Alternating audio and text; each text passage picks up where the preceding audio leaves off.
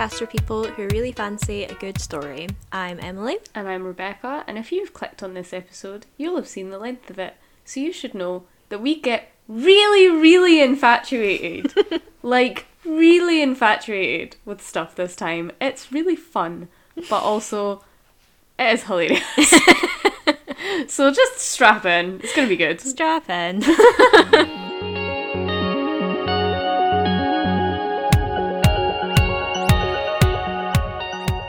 So, Emily, what are you infatuated with this week? I am infatuated with Little Thieves by Margaret Owen. That is an exceedingly beautiful book. I'm going to talk more about it later, but it is. um, so, I would first like to say that I had another idea for this episode. Like, I didn't think this book was going to be in this season, Right. but it has taken hold of me. it won't let go. So, yeah, this came out in 2021 and is a loose retelling of The Goose Girl because obviously I'm in love with another fairy tale retelling. We love that. It's the theme of the season. Yeah. And yeah, I'm not gonna lie, I might be talking for a while today. It's a very big book. It's 500 pages and it includes like marriage plots and murder plots and heists. And then it's a fantasy, which means we have lots of words I also can't pronounce again. But like I said, this book really like sank its claws into me, so there's a lot that I want to share about it. So two little things. This is the dedication. To the Gremlin girls, I would like to tell you something inspiring, but the truth is, when life closes a door for us, it doesn't always open a window. The good news is, that's what bricks are for. and this is the epigraph, which is labelled as an Almanic proverb, so it's part of the world. The little thief steals gold, but the great one steals kingdoms, and only one goes to the gallows. Ooh. I think both of those show you like a bit of the vibe of the book. Um, but before I say any more about the plot, I'm going to read like the opening of the book. Exciting. I like that this has become a thing that we do. I It's know. like, I'm going to read you the beginning of it. yeah. Once upon a time, on the coldest night of midwinter, in the darkest heart of the forest, death and fortune came to a crossroads. They stood tall and unfathomable in the glass smooth snow, death in her shroud of pyre smoke and shadows, and fortune in her gown of gold and bones. More than that cannot be said, for no two souls see death and fortune the same way, yet we all know when we meet them. On this night, a woman had come to do just that meet them. Her dull carrot coloured curls twisted from under a woolen cap, her wind burnt red face as worn as the threadbare cloak over her shoulders. One hand clutched a dimming iron lantern, which smouldered just bright enough to catch the snowflakes flitting by like fireflies before they melted into the dark. Her other hand was locked around the ragged mitt of a little girl beside her. Please, the woman said, shivering in snow up to her shins. We're stretched thin to feed the twelve other mouths already, and this one, she's ill luck. Wherever she goes, the milk spoils, the wool tangles, the grain spills. Whatever she touches falls to ruin. The little girl said nothing. She's only. Fortune tilted her head, and the wreath of coins around her brow shimmered and flipped, changing from copper to coal to silver to gold. Three? Ten? Forgive me, I never know with you humans. Four, Death said in her soft, dark voice, for Death always knew. Fortune wrinkled her nose.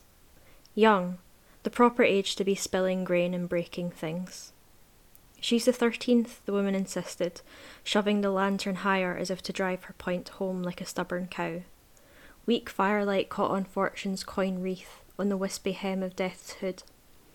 Like me, that makes her the thirteenth daughter or thirteenth daughter, her luck's rotten to the core. You told your other children you'd take her into the woods to seek her fortune. The low god plucked a coin from her wreath and let it dance about her fingers, flashing copper and silver, gold and black. In truth, you were seeking me, Death finished in her dark velvet voice, and the woman's features crumpled with shame. Yet here you have found us both. You have come far through the dark and through the frost to ask our favour. Asking a blessing of the Lady of Luck, risky. No way to know what that would be. Fortune's face slipped between cruelty and sympathy as her coin slipped through quick fingers, flashing day and night, red and white. Death, on the other hand, did not stir. You know my gifts, and so you know there is plenty I can take, little I can give. But I will tell you, only one of you will go home. The woman drew a sharp breath. Fortune smiled, and her coin flashed like the sun in the snow, like shadow and like blood. You sought death in the woods. Did you think the way back would be easy? The woman said nothing. The flame in the lantern burned lower. Ask, Death commanded, what will you have of us? The lantern shook in the woman's hand, her knuckles cracked with callous and cold. I want what's best for for everyone. Choose, Death commanded again. Which of you will return? The woman let go of her daughter. Fortune lifted the girl's chin. She found two eyes of sharpest black and a pale, freckled face, two braids the colour of the lantern's flame tied off in bits of rag. What is your name? Death asked as the woman turned and fled the crossroads, stealing away the last scrap of firelight. Vanya was the first thing I said to my godmothers. My name is Vanya. Oh my god. How good is that? That is amazing. the repetition. I know the co- the coin, Coin is so good. is so yeah. good.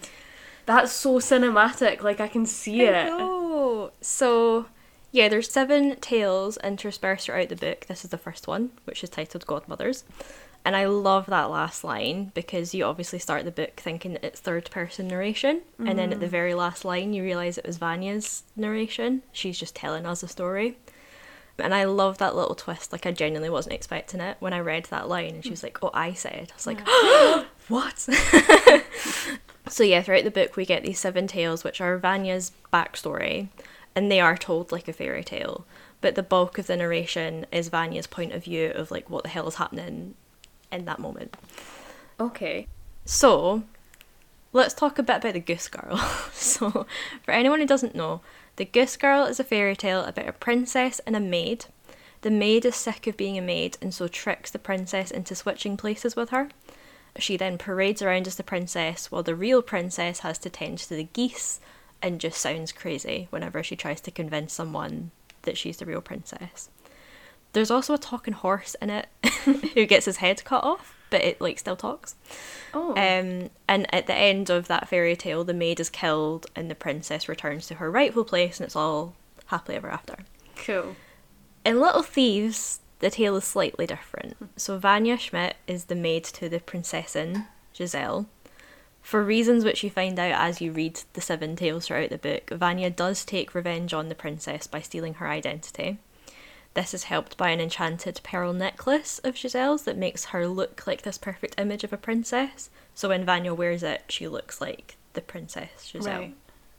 And her plan is to masquerade as the princess, which allows her access to all these extravagant like estates, you know, when she's invited to parties and stuff, which she then robs is the Pfennigeist, the penny phantom, called so because she leaves a red penny in the place of the jewels that she robs.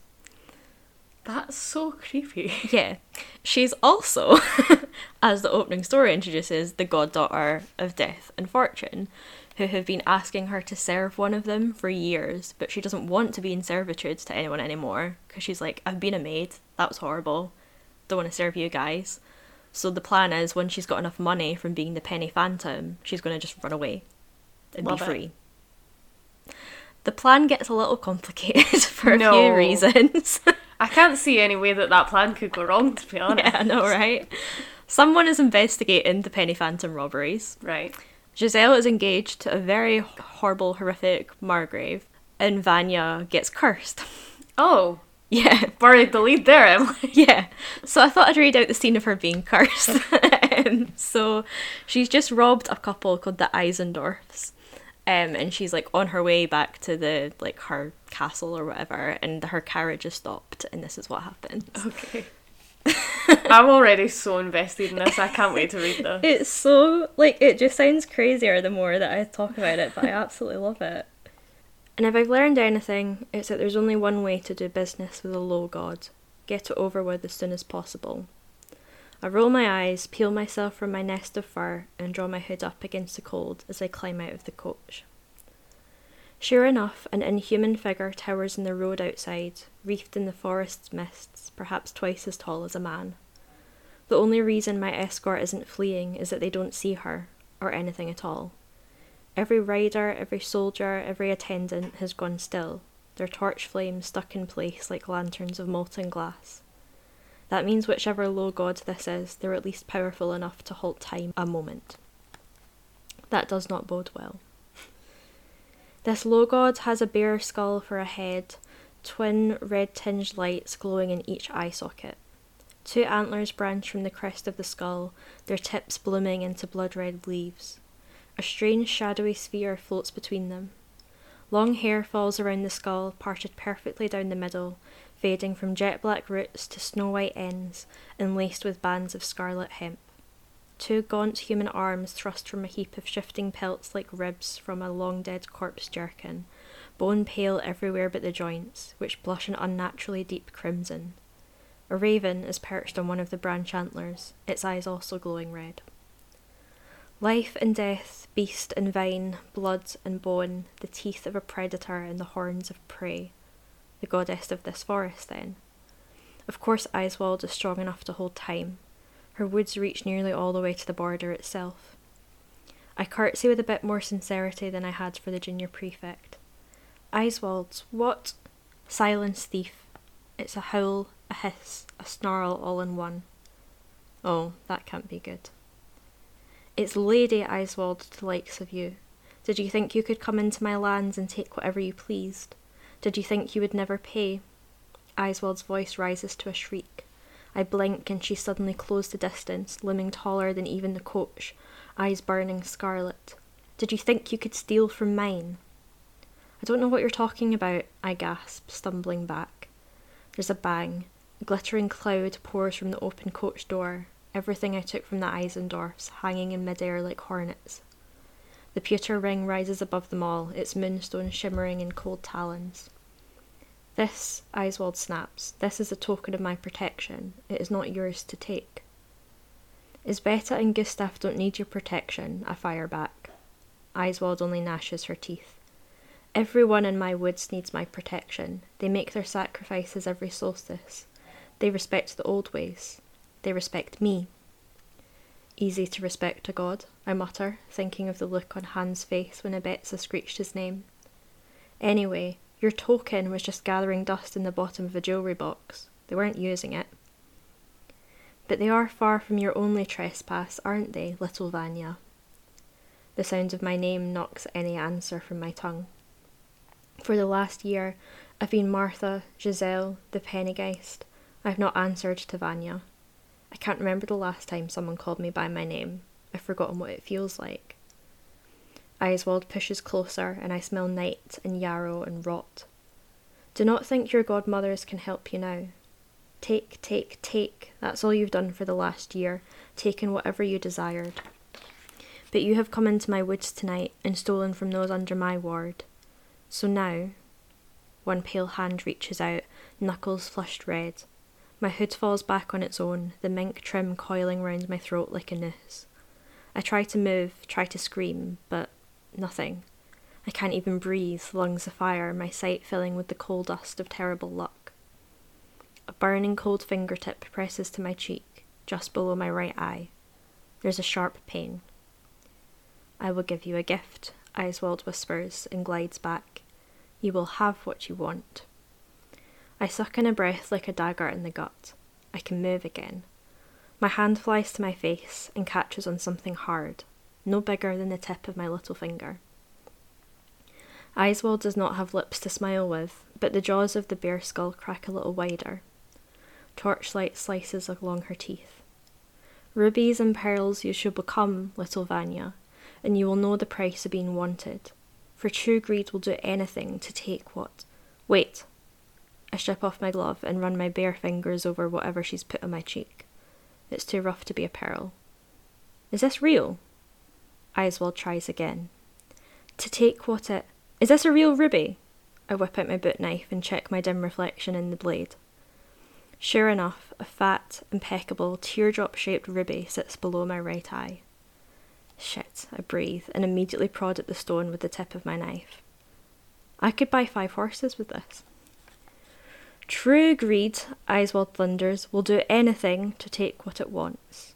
I shoot her a pointed look as the blade scrapes against the ruby, perhaps a little too close to my right eye. Admittedly, cutting gemstones out of my own face is not ideal, but five horses. Do you mind? I'm trying to concentrate. But no matter how I chisel at the jewel, it won't move, as if it's grown right out of my cheekbone. Eiswald knocks the knife aside anyway, seizing my chin in a grip that makes me squirm. Out of respect for your godmothers, I give you one more gift. Pass, I grind out. You have until the full moon to make up for what you have stolen, Eiswald growls. The longer you take, the more your greed will overtake you, until it is all you are. The thing about the low gods is that they're inordinately fond of talking like a book of doomsday prophecies. You could ask Fortune about the weather, and she'd say something like, The wind's loyalty skews, the veil lifts, and that would mean the rain will clear out by Tuesday. The only way to get a straight answer from them is to spell it out first.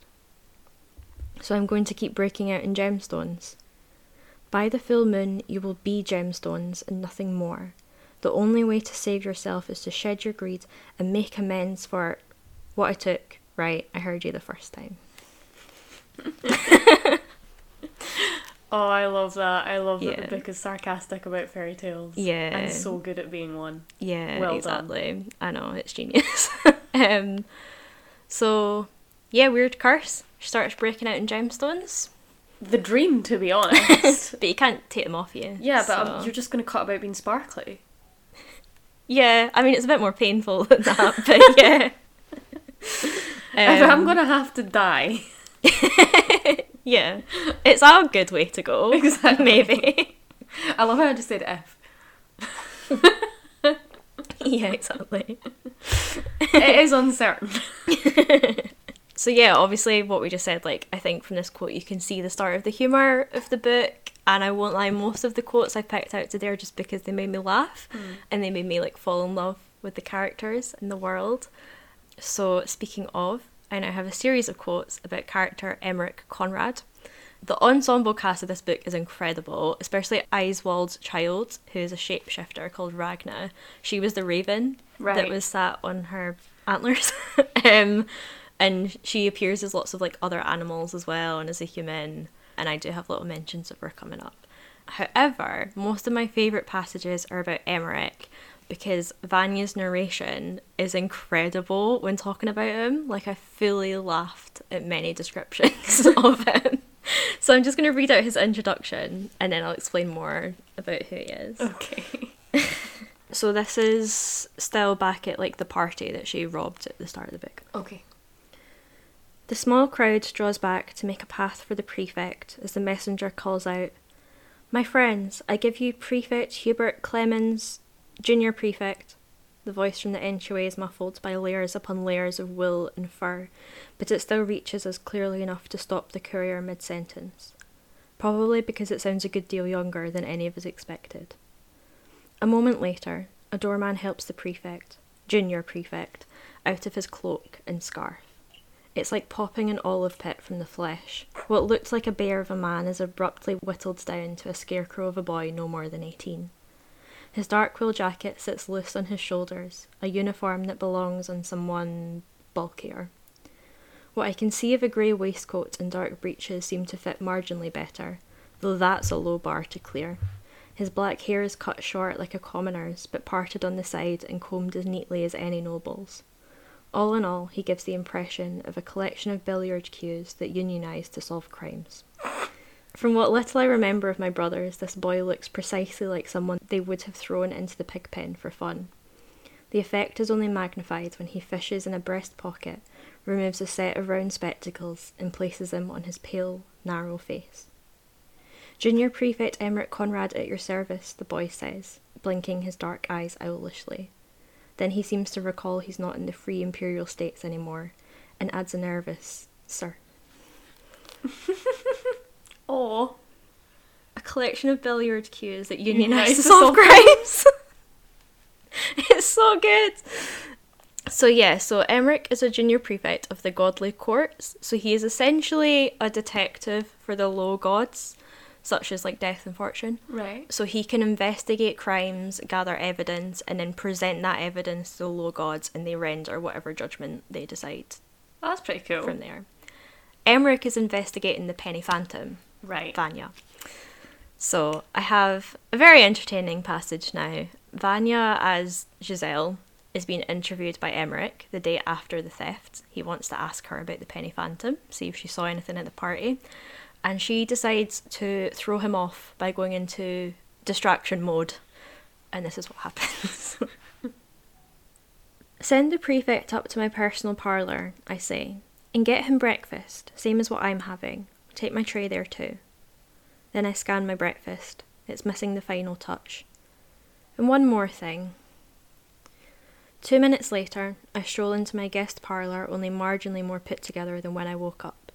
I've donned slippers and pulled my hair back into a positively devilish tail dripping down one shoulder, but all I'm wearing is a rich scarlet brocade dressing gown bundled over the nightgown. It's heavy enough that I'm not worried about letting anything slip. It's still wildly inappropriate. A young princessin has no business receiving guests in her nightclothes, especially a young princessin about to marry the ruler of the largest march in southern Almandy. Granted, the pearls don't work the same on everyone, and I didn't want to take for granted that the good prefect would have that sort of interest in women, let alone anyone. But judging by the vaguely terrified transfixion of Emmerich Conrad as he stares from the table set for two, he is still far, far from immune. He nearly knocks over his chair, bolting to his feet, then jerks into a stiff bow. Princess Giselle, I. Is it to your liking? I glide into my own seat and let the question dangle a moment before flicking my hand at the spread of soft brown pretzels and pumpernickel, fans of sliced cheese, pools of spiced applesauce, and sweet mustard. Your breakfast, that is. Emmerich gapes a little too long, taking in the ruby, the dressing gown, the nightgown under the dressing gown, and finally catches himself. He half sits, half wilts into his chair, then fusses about his oversized uniform jacket and extracts his little notebook and charcoal stick with excruciating effort, the charcoal's paper wrap crinkling beneath unsteady fingers. I, um, it's very kind of you, Princessin. If you would not mind, I would like to. He's interrupted by a knock at the door. Come in, I call. Emmerich clears his throat. I would like to. The parlour door swings open to admit a man bearing a sizzling platter of long, fat, extremely suggestive red sausages. they wobble scandalously as he sets the platter down between me and Emmerich. Your rotwurst, milady. Divine. I reach over and gleefully spear one on my fork. Emmerich drops his charcoal stick. I wave the rotwurst in his direction, its crispy skin crackling with pork grease. A favourite in Sovabin reminds me of home. I see, Emmerich's voice cracks, conspicuously. This is the part where I must admit that I have no idea what to do with someone's personal rotwurst. I mean, I've heard plenty of gossipy details and dirty jokes, and Janiza explains the mechanics when I was the proper age. I would even say there's some appeal in the idea, at least with the right person. But I've had different priorities even longer than I've had an interest in, well, rotwurst, and those priorities come first. Which means I'm not quite sure what message Giselle is about to send poor junior Emmerich Conrad this morning, only that his ears are turning very red, and he looks both fascinated and deeply, deeply concerned when I deposit the sausage between the applesauce and the pretzel on my plate. Outstanding. And I just need to skip ahead a few pages to read like one more line because it's like the icing on the cake. And then I jam my fork into the rotwurst, lift the whole thing, and take a hearty, vicious bite off the end, staring junior prefect Emmerich Conrad dead in the eye as grease rolls down my chin. Oh, he says very faintly. oh, it's just joyous. Oh, amazing. So yeah, without giving too much away, Emmerich isn't really like the bumbling, weedy guy that he presents himself as. He does constantly get flustered by Vanya, which is wonderful. Um, but he is very clever. He knows how to manipulate people to get the answers that he needs. And I don't think it's a spoiler to say that he pretty quickly works out she's the Penny Phantom. Like he already knew this at this point. Right. but they have to work together for reasons. And so we enter into like the perfect slow burn, will they, won't they, enemies to lovers storyline. Yep. So I have two more. I'm so sorry, I have so many quotes. I have two more examples of Emmerich being utterly frustrated by Vanya. The first also features Ragna, who's that little Crow. crow creature that I was talking about because I had to get her in. So the context you need to know for this is that Vanya had Emmerich dropped into a river earlier. Right. Ragna scooped him out though, and this is a bit after that. Every single time I hear about someone getting like put in a river, I think of that Gilmore Girls scene where Luke, Yeah. where Luke pushes Jess into the river, Yeah. and it just brings me joy. Anyway. I know. So he's just like ran into Vanya at one point. Okay. The moment he lets go of my arm, Ragna swoops between us as a raven, then abruptly shifts to human. Hello again. Emmerich's chin snaps up as he diverts his gaze skyward, ears burning pink. Uh, hello? Clothing, Ragna. We've had this conversation. I throw my shawl over her. It's long enough to cover the essentials. There. Emmerich is still avoiding too close a look, but a flicker of curiosity darts through his face. Wait, aren't you the girl who pushed me to shore? The Vanya sent me, Ragna says brightly. Emmerich blinks at me, startled, only to sour when Ragna adds, I was only supposed to save your bag. There it is, he mutters. I wanted to say hello again, Ragna continues, smiling very toothily, and to tell you it's my job to look after the Vanya, even though she is mean. If you hurt her, I will turn myself into a bear and kill you. That's all. Goodbye. She leaps into the air in a rush of feathers and alights on a nearby rooftop as a raven. Eiswald's daughter, I explain, wrapping the shawl around myself once more. So, you know, death is only a rooftop away. Might want to bear that in mind. I didn't think it was possible for Emmerich to dislike me more than when I tried to drown him, but by all the saints and martyrs, I think I've pulled it off. He gives me a look of pure loathing and carries on as if imminent death by bear is nothing new. Huge fan of Ragna. Oh, Ragna's amazing. she's oh, she's so good, so good. She's giving me Janet from The Good Place vibes. I don't know if you watched. Yeah, It, sh- she is, and because also you know how like the thing with Janet is like she has to learn what like human emotions are. Mhm. That's very much Ragna. Nice. as well. Okay, so my other passage of Emmerich and Vanya interaction is this: um, there is a ball on, and they're sneaking away to snoop in someone's room for reasons. Once they walk in, Emmerich ducks out, heading down the hall. I fall into step behind him, only to realise as his head swivels that he doesn't know I'm there. We make it almost to the vestibule before he stops and fishes the pewter coin out of his pocket. I whisper, Boo. I didn't know it's possible to make a vertical leap all the way onto a staircase landing, but Emmerich proves me wrong. After he's done swearing at me, I observe, You know an awful lot of big boy no no words for a man of the gods. You are an absolute terror, he snaps. At this point, I'm frankly amazed nothing else cursed you before now. I shrug. Who's to say they haven't tried? Come on, we've got half an hour at most. He grumbles but follows me to a tapestry tastefully obscuring a doorway that blends right into the masonry. It leads us into the servant corridors, where it takes a moment for my eyes to adjust to the dim. The torches are spaced farther than in the normal halls, just sufficient to navigate by and no more. Emmerich catches my shoulder. His voice drops to a whisper. Wait, do you hear? We're not alone, I tell him, heading down the narrow passage. Don't worry about it. What do you mean we're not? He's cut off by an extremely distinct species of giggle gasp echoing from one of the pathways splitting off to the right. The shadows cast by distant torchlight lay out an equally distinct explanation. You see, I say gravely, when two people love each other very much, or at least think the other's passable if they squint. Yes, I understand you now, thank you. I can practically hear his blush. You realise if we get caught, that's our excuse, right? I point out. We're just a couple of squirrely youths who got turned around looking for somewhere to uh, canoodle. Then I'd rather not get caught, he says, grim. I force a laugh as I lead us toward a flight of stairs. That makes two of us. Then I flash his own coin at him. For someone who's supposed to be a highly trained super sleuth, he's awfully easy to pickpocket. What's the deal with this? Special gift from Pappy Clemens. He snatches it out of my hand.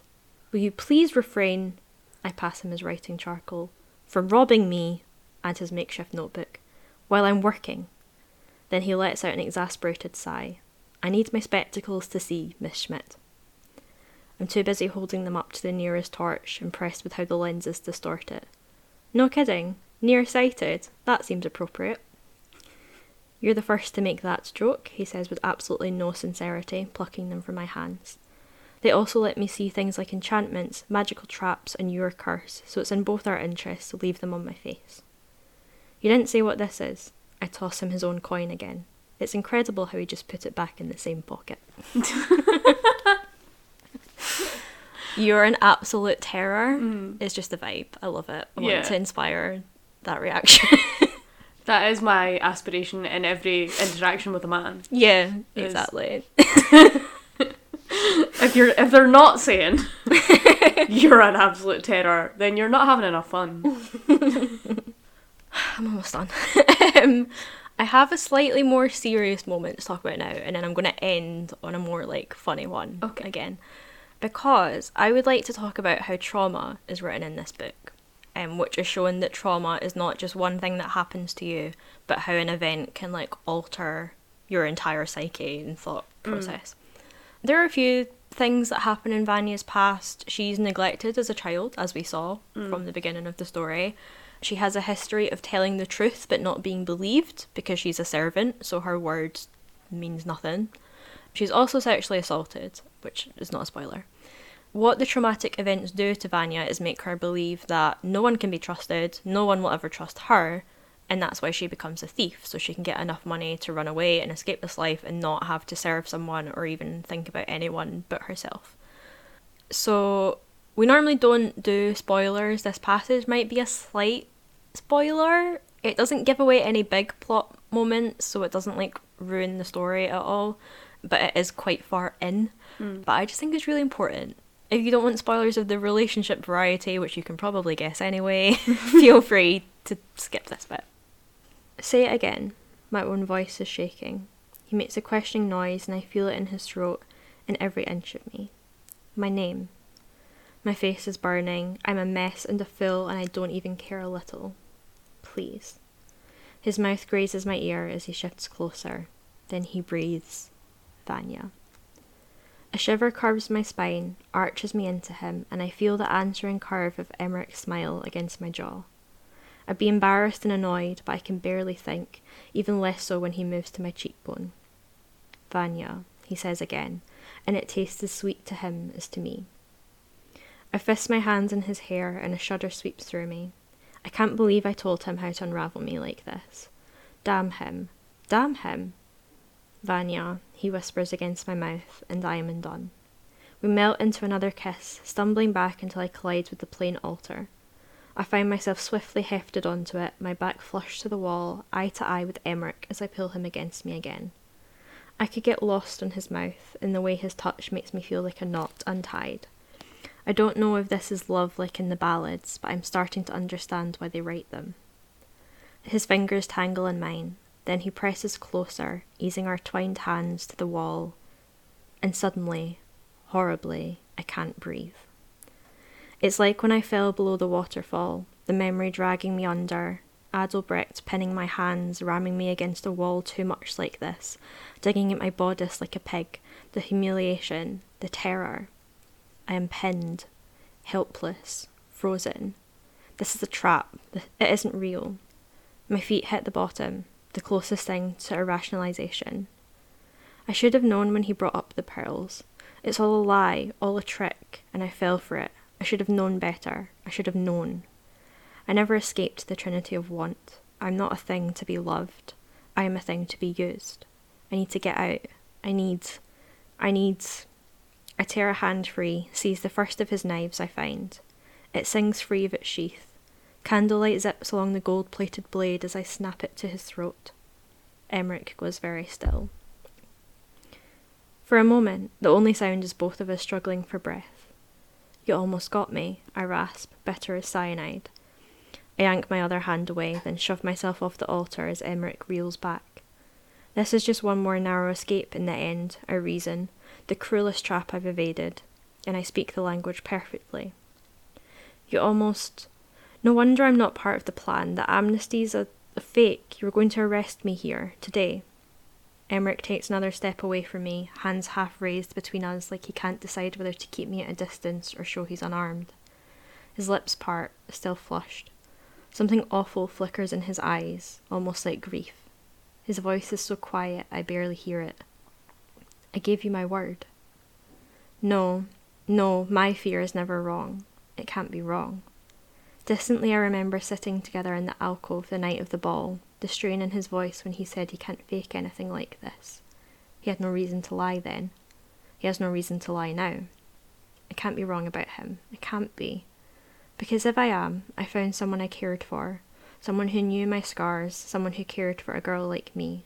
And when he bared his throat to me, I answered with a knife. I made sure he will never trust me, never touch me again. I can't be wrong. My fear can't be wrong. Nothing stolen is ever mine, but there's another truth on the other side of that coin. What is mine can always be stolen. I will not be anyone's servant, not even my own. I will always be a thief.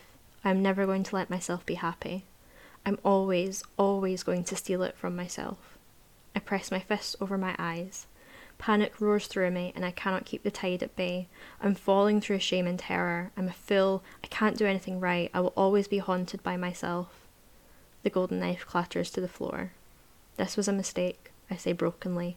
Then I shove past Emmerich, seize my cloak, and do what I should have done in the first place run. Oh, Sad. it's very sad.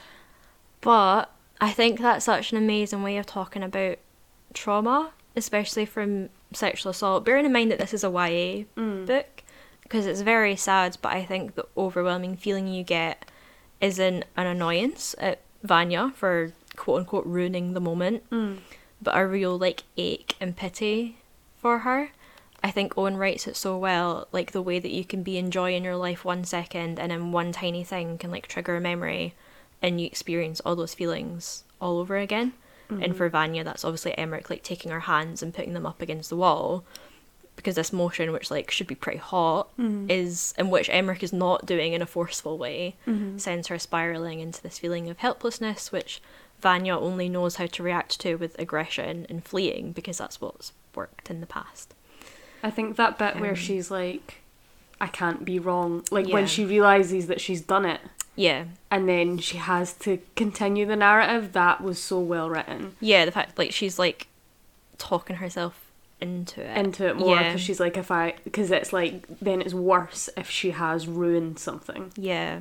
I also like that it's very clear that Emmerich isn't being an aggressor or pushy, that what's happening was like an internal issue. Mm. And I just think that's like a great representation of being like traumatized by an experience, or at least I think so if I compare it to like anything I've experienced. Um, and like I said, I just think it's an important passage and one that like really made me love the book. Like I loved it for its humor and its story, but then I read that and I was like, oh, no, that's brilliant though. So yeah, I did say I'd end on a sweeter moment because that was a bit heavy. Basically, a big lesson that Vanya learns through the book is that she doesn't have to rely on herself. She obviously gets close to Emmerich and other characters as well, including Ragna, who becomes her friend, and she mends like some old burned bridges as well. But what I also like about the passage I'm going to read is that it shows that growth doesn't just happen overnight. Okay. Um, so, tiny bit of context Vanya has been through the wars a bit. She's a bit injured for reasons. Her and Emmerich fell out, to put it mildly. And Ragna is experiencing a human crush for the Oh. first time. As I slip the key into my door's lock, I spot Emmerich coming around the corner. My stomach clenches. His head flies up and then he picks up his pace, but we both know he can't make a scene with this audience. I hurry inside and close the door behind me. Then I can't help but lean against it, pulling off the pearls and letting out a breath. I'm sick and I hurt everywhere and I'm so tired and I can finally stop pretending I'm not. Quiet footsteps pause by the door. There's a soft brushing sound, like fingertips grazing the wood, and then it passes. I hear the neighbouring door unlock, open, shut. Ragna is sitting on the hearth as a human girl, enclosed for once. She sits up, feet sticking out at odd angles. Hello, you made it. I did. I throw the pearls on the bed and start on my bodice laces. How are you feeling? Awful, I admit, like I had the pox for a week, and I fell out of a tree. I flop onto the chest at the foot of the bed as she stands, walks over, and pats my head. How are you feeling here? My throat catches. I stop fussing with the laces a moment and say again, awful. To my surprise, Ragna says, Me too.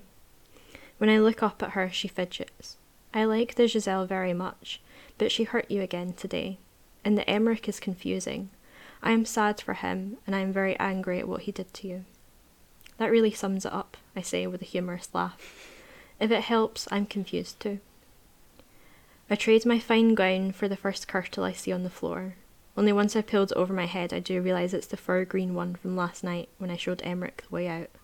I can't wear this. I go to dig another out of the wardrobe as Ragna sits on the hearth ledge, stands, looks at the veranda, and sits again. She's been jittery since I got back. It takes me a moment to sort out why, and only a heartbeat to think of a solution. Hey, Ragna, I want to make sure everyone's fine at Fortune's Cathedral, but I'm in no shape to leave. Can you go check? Yes! She practically puffs into an owl, only to realise the veranda doorknob needs hands to turn it. I open it for her and let her fly out into the night, unconcerned. I'm not going anywhere feeling this sick, and if Adelbrecht tries anything while she's gone, I have Poldy. I go back to the wardrobe and rummage around for another kirtle, only to touch strange, heavy wool. It's the coat Emmerich inadvertently left behind a week ago exactly, when he first tried to arrest me.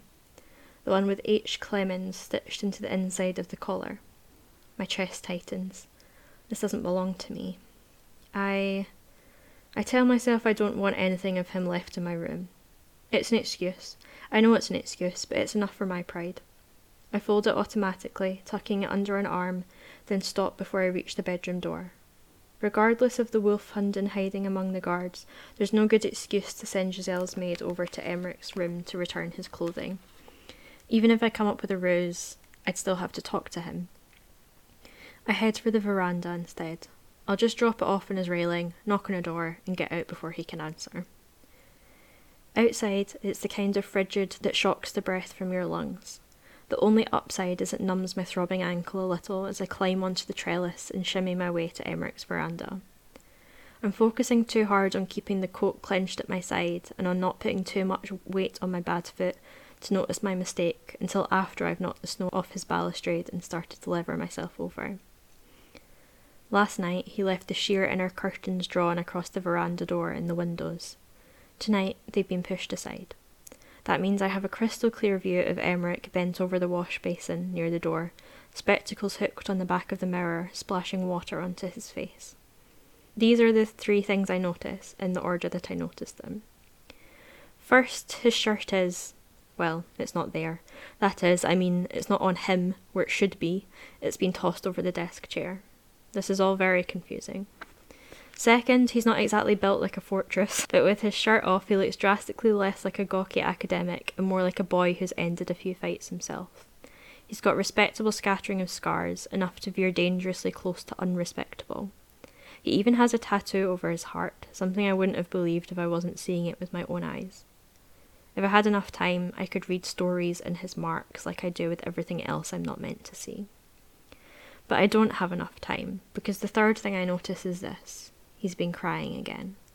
I know this because his eyes are red, and I notice that because even without his spectacles, he's staring dead at me, dripping water all over the carpet.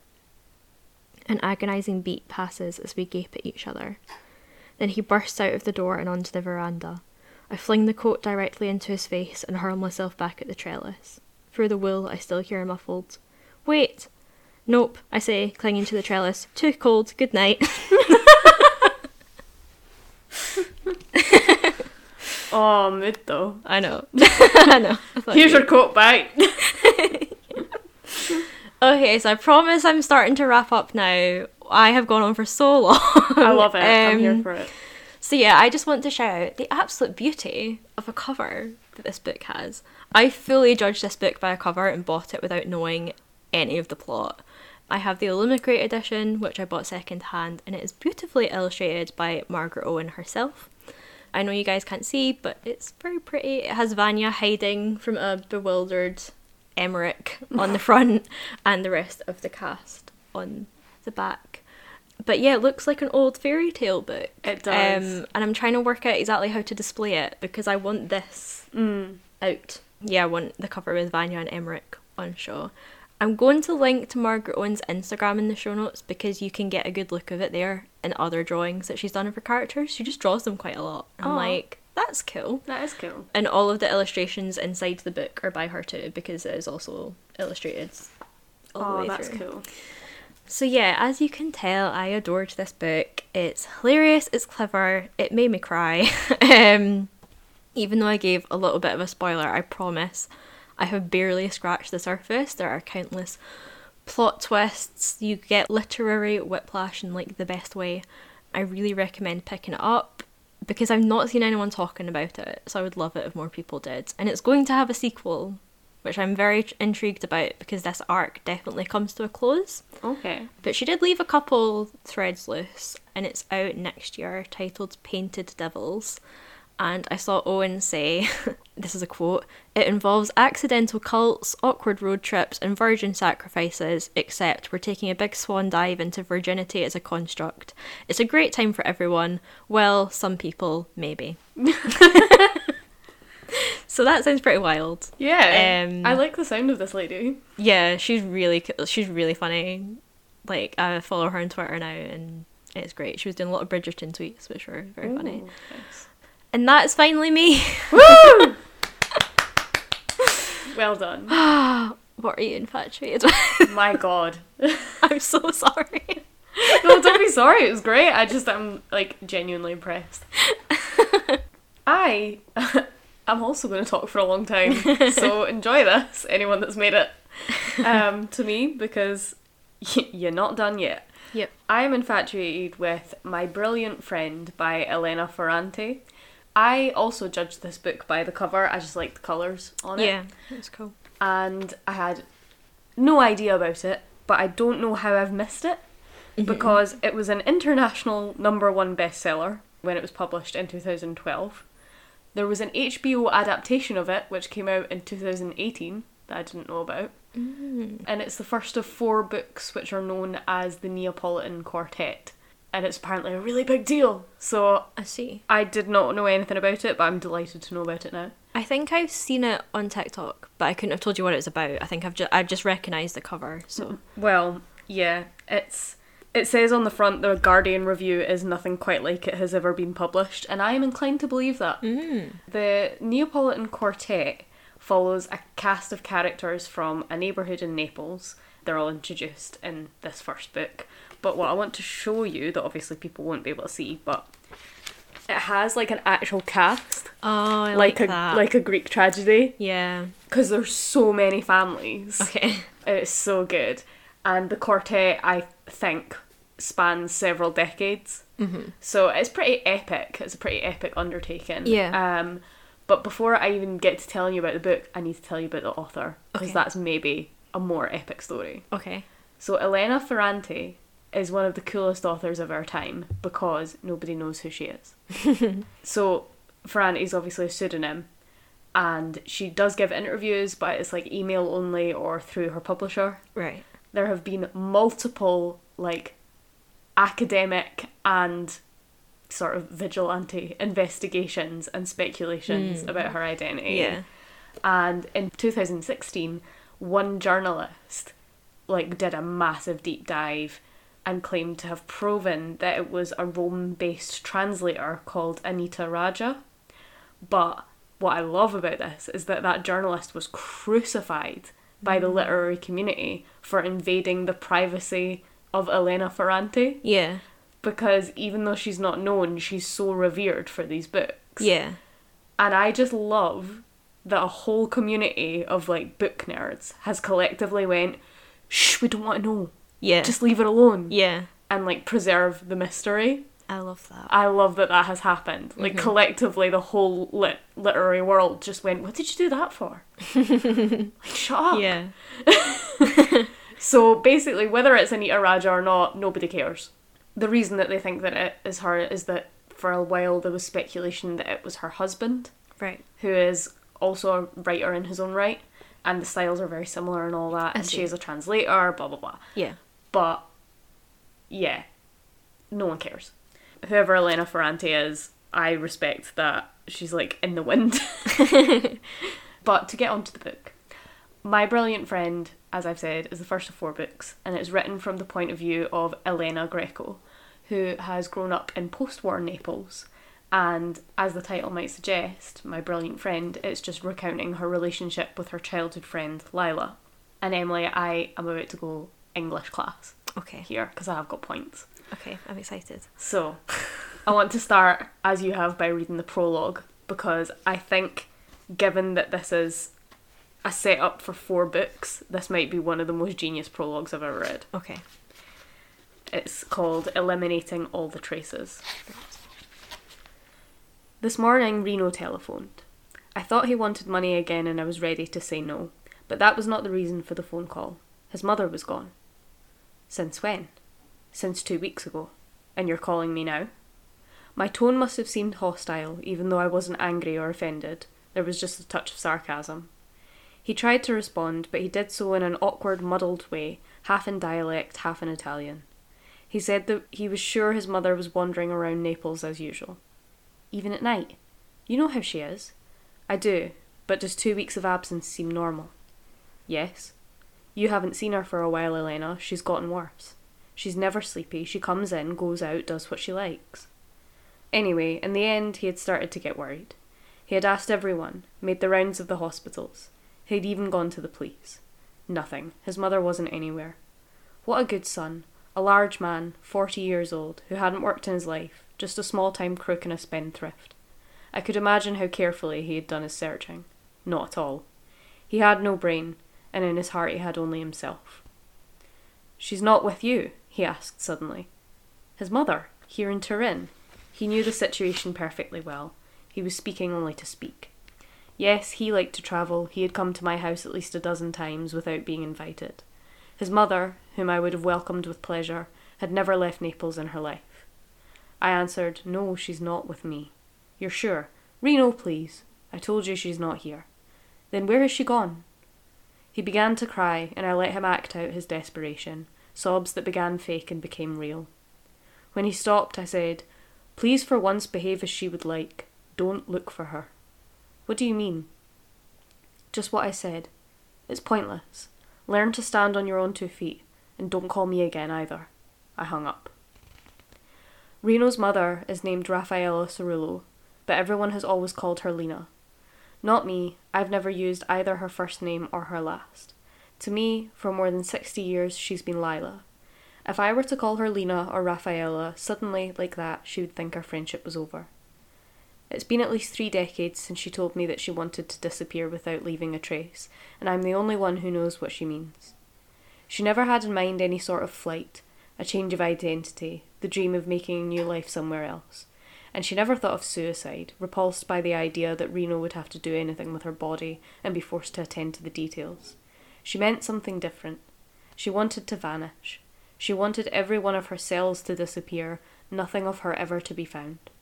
And since I know her well, or at least I think I know her, I take it for granted that she has found a way to disappear, to leave not so much as a hair anywhere in this world. Days passed. I looked at my email, at my regular mail, but not with any hope. I often wrote to her, and she almost never responded. This was her habit. She preferred the telephone or long nights of talk when I went to Naples. I opened my drawers, the metal boxes where I keep all kinds of things. Not much there. I've thrown away a lot of stuff, especially anything that had to do with her, and she knows it. I discovered that I have nothing of hers. Not a picture, not a note, not a little gift. I was surprised myself. Is it possible that in all those years she left me nothing of herself, Or worse, that I didn't want to keep anything of her. It is. This time I telephoned Rino. I did it unwillingly. He didn't answer on the house phone or on his cell phone. He called me in the evening when it was convenient. He spoke in the tone of voice he uses to arouse pity. I saw that you called. Do you have any news? No. Do you? Nothing. He rambled incoherently. He wanted to go on TV, on the show that looks for missing persons, make an appeal, ask his mamma's forgiveness for everything, beg her to return. I listened patiently, then asked him, Did you look in her closet? What for? Naturally, the most obvious thing would never occur to him. Go and look. He went, and he realised there was nothing there. Not one of his mother's dresses, summer or winter. Only old hangers. I sent him to search the whole house. Her shoes were gone. The few books, gone. All the photographs, gone. The movies, gone. Her computer had disappeared, including the old fashioned diskettes and everything.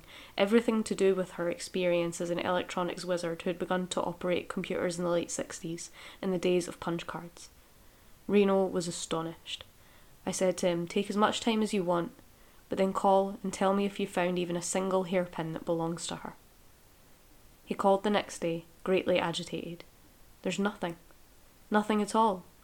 No, she cut herself out of all the photographs of the two of us, even those from when I was little. You looked carefully, everywhere. Even in the cellar, I told you, everywhere. And the box with her papers is gone. I don't know, old birth certificates, telephone bills, receipts. What does it mean? Did someone steal everything? What are they looking for? What do they want from my mother and me? I reassured him. I told him to calm down. It was unlikely that anyone wanted anything, especially from him. Can I come and stay with you for a while? No. Please, I can't sleep. That's your problem, Rino. I don't know what to do about it. I hung up, and when he called back, I didn't answer. I sat down at my desk. Lila is overdoing it as usual, I thought. She was expanding the concept of trace out of all proportion. She wanted not only to disappear herself, now at the age of 66, but also to eliminate the entire life that she had left behind. I was really angry.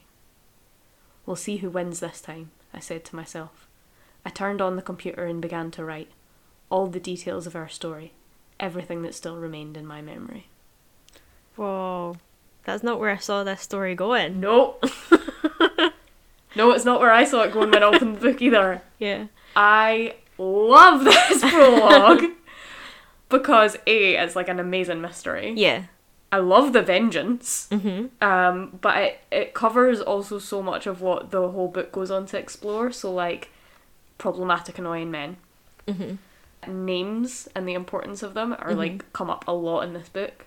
Memory and like stories and the idea of trying to take yourself out of the past Right. is like yeah. a theme that comes up over and over and over. And then, most importantly, the fine line between love and hate between Elena and Lila. Mm. Because I don't know about you, but I thought that was like a really weird reaction to have to your friend going missing. Yeah, yeah, yeah. So, yeah, we're going to go on to talk about those things. Cool. So, something that you need to know about Elena and Lila's friendship is, as you might expect from the title, Elena does idolise Lila, my brilliant friend, although the title is quite misleading um, in a clever way. Mm-hmm. But here is a quick wee paragraph from near the start that I think really sums up the dynamic Okay. of their friendship. This is when they're about, I want to say about 12, maybe a bit younger. Mm-hmm. Lila, too, at a certain point, had seemed very beautiful to me. In general, I was the pretty one, while she was skinny, like a salted anchovy. She gave off an odour of wildness. She had a long face, narrow at the temples, framed by two bands of smooth black hair. But when she decided to vanquish both Alfonso and Enzo, she had lighted up like a holy warrior. Her cheeks flushed, the sign of a flame released by every corner of her body, and for the first time I thought, Lila is prettier than I am. So I was second in everything, and I hoped that no one would ever realise it. Mm. So, Yeah. yeah, like Lila's super smart, like insanely clever, Mhm. and then, but it's always when they're really little, uh, Elena's okay with that because Elena's pretty smart, but she's also like nice and kind and pretty and Yeah. all those things. And then Lila starts to become all of those things too. Mm. I see. But one thing that I love about this book is that because it spans a lot of years, from I I think it goes from when the girls are about six to sixteen in this first one, you see Elena's narrative voice growing up with her. Because obviously it's told in flashback, but you get the child coming through. Right. So this is from a really early episode in their friendship. I was such a wee cow, by the way. but yeah, I love the language in this. Lila appeared in my life in first grade and immediately impressed me because she was very bad. In that class, we were all a little bad, but only when the teacher, Maestro Oliviero, couldn't see us. Lila, on the other hand, was always bad. Once she tore up some blotting paper into little pieces, dipped the pieces one by one in the inkwell, and then fished them out with her pen and threw them at us. I was hit twice in the hair and once on my white collar. The teacher yelled, as she knew how to do, in a voice like a needle, long and pointed, which terrorised us, and ordered her to go and stand behind the blackboard in punishment. Lila didn't obey and didn't even seem frightened. She just kept throwing around pieces of inky paper. So Maestra Oliviero, a heavy woman who seemed very old to us, although she couldn't have been much over forty, came down from the desk, threatening her. The teacher stumbled, it wasn't clear on what, lost her balance, and fell, striking her face against the corner of the desk. She lay on the floor as if dead. What happened right afterwards, I don't remember. I remember only the dark bundle of the teacher's motionless body and Lila staring at her with a serious expression. I have in my mind so many incidents of this type. We lived in a world in which children and adults were often wounded, blood flowed from the wounds, they festered, and sometimes people died. One of the daughters of Signora Jacinta, the fruit and vegetable seller, had stepped on a nail and died of tetanus. Signora Spagnuolo's youngest child had died of croup. A cousin of mine, at the age of twenty, had gone one morning to move some rubble and that night was dead, crushed, the blood pouring out of his ears and mouth. My f- mother's father had been killed when he fell from a scaffolding at a building site. The father of Signor Peluso was missing an arm, the lathe he had caught him unawares. The sister of Giuseppina, Signor Peluso's wife, had died of tuberculosis at 22. The oldest son of Don Achille, I had never seen him, and yet I seemed to remember him, had gone to war and died twice, drowned in the Pacific Ocean, then eaten by sharks. The entire Melchiori family had died clinging to each other, screaming with fear in a bombardment. Old Signorina Clorinda had died inhaling gas instead of air. Giannino, who was in fourth grade when we were in first, had died one day because he'd come across a bomb and touched it. Luigina, with whom we had played in the courtyard, or maybe not, she was only a name, had died of typhus. Our world was like that, full of words that killed. Croup, tetanus, typhus, gas, war, lathe, rubble, work, bombardment, bomb, tuberculosis, infection. With these words and those years, I bring back the many fears that accompanied me all my life. You could also die of things that seemed normal. You could die, for example, if you were sweating and then drank cold water from the tap without first bathing your wrists. You'd break out in red spots, you'd start coughing, and be unable to breathe. You could die if you ate black cherries and didn't spit out the pits. You could die if you chewed American gum and inadvertently swallowed it. You could die if you banged your temple. The temple in particular was a fragile place, we were all careful about it. Being hit with a stone could do it, and throwing stones was the norm. When we left school, a gang of boys from the countryside, led by a kid called Enzo or Enzuccio, was one of the children of Assunta, the fruit and vegetable seller, began to throw rocks at us. They were angry because we were smarter than them. When the rocks came at us, we ran away, except Lila, who kept walking at her regular pace and sometimes even stopped. She was very good at studying the trajectory of the stones and dodging them with an easy move that today I would call elegant.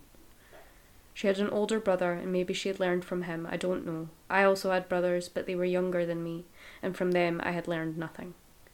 Still, when I realised that she had stayed behind, I stopped to wait for her, even though I was scared. Already there was something that kept me from abandoning her. I didn't know her well. We hadn't, we'd never spoken to each other, although we were co- constantly competing in class and outside of it. But in a confused way, I felt that if I ran away with the others, I would leave her with something of mine that she would never give back. Oh, that's a very disturbing passage. Yeah, it was. But do you not think that that is what it is like when you're a child? yeah, yeah. Like everything about death and like ghoulishness Mm. Is very fascinating. Mhm. And I don't know about you, but I spend lots of time thinking about that when I was little. Well, I feel Like, like, all these words. when you're school as well, there's always like a story about someone who like fell at that bit of the playground, or Mhm. someone who like like their head caught on that bit, it, like of what like we had like a bar like bars on some of our windows, and I remember someone, my friends like jumped like near it and like caught her head on it and had to get stitches in her head and then that was like a story Yeah. forever. like and it's like loads of things like that yeah Yeah, and I just think like that bit, like obviously there's all the very real death things. yeah and then And then you have her like you could die if you ate black cherries and didn't spit out the Yeah, pits, yeah, like yeah. all those rumors that you hear when you're little. yeah I just think it's amazing. It, It like is. made it made me like nostalgic, and I was like, oh wow, I didn't even remember when I used to think like that, but now I remember it. No, that's really true, actually. But also like those short sentences, like huge statements, like Lila was very bad. Mm, I'm just like that's such a childlike thing to say. But then if we go forward a few years to their early adolescence, we have again the whole fixation is Lila, but I think this is a much this shows how much they've grown up, this Mhm. discussion of Lila. On December 31st of 1958, Lila had her first episode of dissolving margins. The term isn't mine, she always used it. She said that on those occasions the outlines of people and things suddenly dissolved, disappeared. That night, on the terrace where we were celebrating the arrival of 1959, when she was abruptly struck by that sensation, she was frightened and kept it to herself, still unable to name it. It was only years later, one night in November 1980, we were 36, were married, had children, that she recounted in detail what had happened to her then, what still happened to her, and she had used that term for the first time. We were outside on the roof terrace of one of the apartment buildings in the neighbourhood. Although it was very cold, we were wearing light, low cut dresses so that we would appear attractive. We looked at the boys, who were cheerful, aggressive, dark figures carried away by the party, the food, the sparkling wine. They were setting off fireworks to celebrate the new year, a ritual in which, as I will explain later, Lila had had a large role, so that now she felt content, watching the streaks of fire in the sky. But suddenly, she told me, in spite of the cold, she'd begun to sweat. It seemed to her that everyone was shouting too loudly and moving too quickly. The sensation was accompanied by nausea, and she had had the impression that something absolutely material, which had been present around her and around everyone and everything forever, but imperceptible, was breaking down the outlines of persons and things and revealing itself. Her heart had started beating uncontrollably. She had begun to feel horror at the cries emerging from the throats of all those who were moving about on the terrace amid the smoke, amid the explosions, as if the sound obeyed new, unknown laws. Her nausea increased, the dialect had become unfamiliar, the way our wet throats bathed the words in the liquid of saliva was intolerable. A sense of repulsion had invested all the bodies in movement, their bone structure, the frenzy that shook them. How poorly made we are, she had thought, how insufficient. The broad shoulders, the arms, the legs, the ears, noses, eyes seemed to her attributes of monstrous beings who had fallen from some corner of the black sky. And the disgust, who knows why, was concentrated in particular on her brother Rino, the person who was closest to her, the person she loved most. She seemed to see him for the first time as he really was a squat animal form, thick set, the loudest, the fiercest, the greediest, the meanest. The tumult of her heart had overwhelmed her. She felt as if she were suffocating. Too smoky, too foul smelling, too much flashing fire in the cold. Lila had tried to calm herself. She had said to herself, I need to seize the stream that's passing through me. I have to throw it out from me. But at that point, she had heard, among the shouts of joy, a kind of final detonation and something like the breath of a wing beat that had passed her by. Someone was shooting not rockets and firecrackers, but a gun. Her brother Rino was shouting unbearable obscenities in the direction of the yellow flashes. On the occasion when she told me that story, Lila also said that the sensation she called dissolving margins, although it had come on her distinctly only that once, wasn't completely new to her. For example, she had often had the sensation of moving for a few fractions of a second into a person or a thing or a number or a syllable, violating its edges. And the day her father threw her out the window, she had felt absolutely certain as she was flying towards the asphalt that small, very friendly reddish animals were, dissolving the composition of the street, transforming it into a smooth, soft material.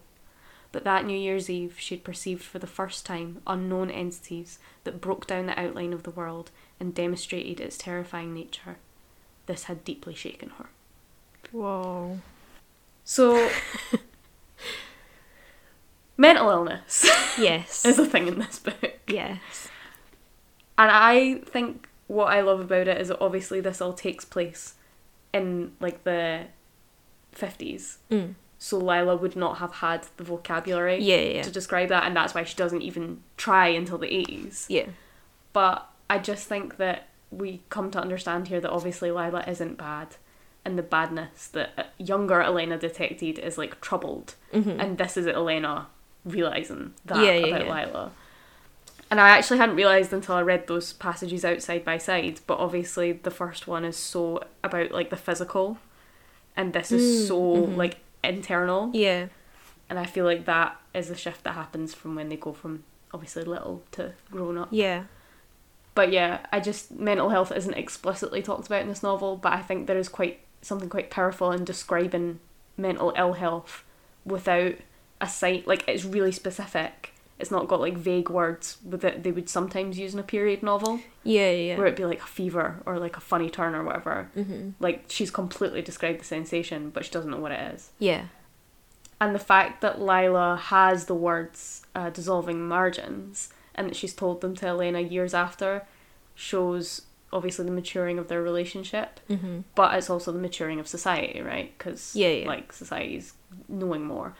Um, and that is a parallel that's drawn quite a lot in these books because the girls do constantly fixate on society becoming better and then kind of like they think they've got a much bigger role in that than what they do. Okay. They exaggerate their role in society becoming better. I see. And they like also exaggerate that society becoming better is for them. Okay. Uh-huh. Um, which I think is quite a adolescent thing to do. yeah, yeah. and the way that they do that, oh man, I need to. I I've really missed English studies. the way that they do that is through three main symbols in the book for success. Okay. And those three main symbols are books, shoes, and husbands. Right. So I'm going to read some passages about those. Okay. So yeah, when they're younger, like below ten, they fixate on books as a way to make a way in the world. Meanwhile, however, with the money from Don Achille, she bought a book, Little Women. She decided to buy it because she already knew it and liked it hugely. Maestra Oliviero in fourth grade had given the smarter girls books to read. Lila had received Little Women, along with the following comment This is for older girls, but it will be good for you. And I got the book Heart by Edmondo de Amicis, with not a word of explanation. Lila read both Little Women and Heart in a very short time and said there was no comparison. In her opinion, Little Women was wonderful. I hadn't managed to read it. I had had a hard time finishing Heart before the time set by the teacher for returning it. I was a slow reader. I still am. Lila, when she had to give the book back to Maestro Oliviero, regretted both not being able to reread Little Women continuously and not being able to talk about it with me.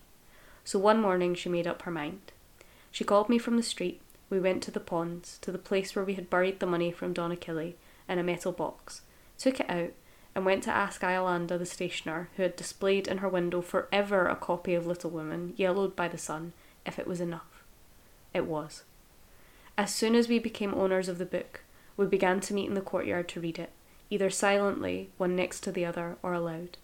We read it for months, so many times that the book became tattered and sweat stained, it lost its spine, came unthreaded, sections fell apart.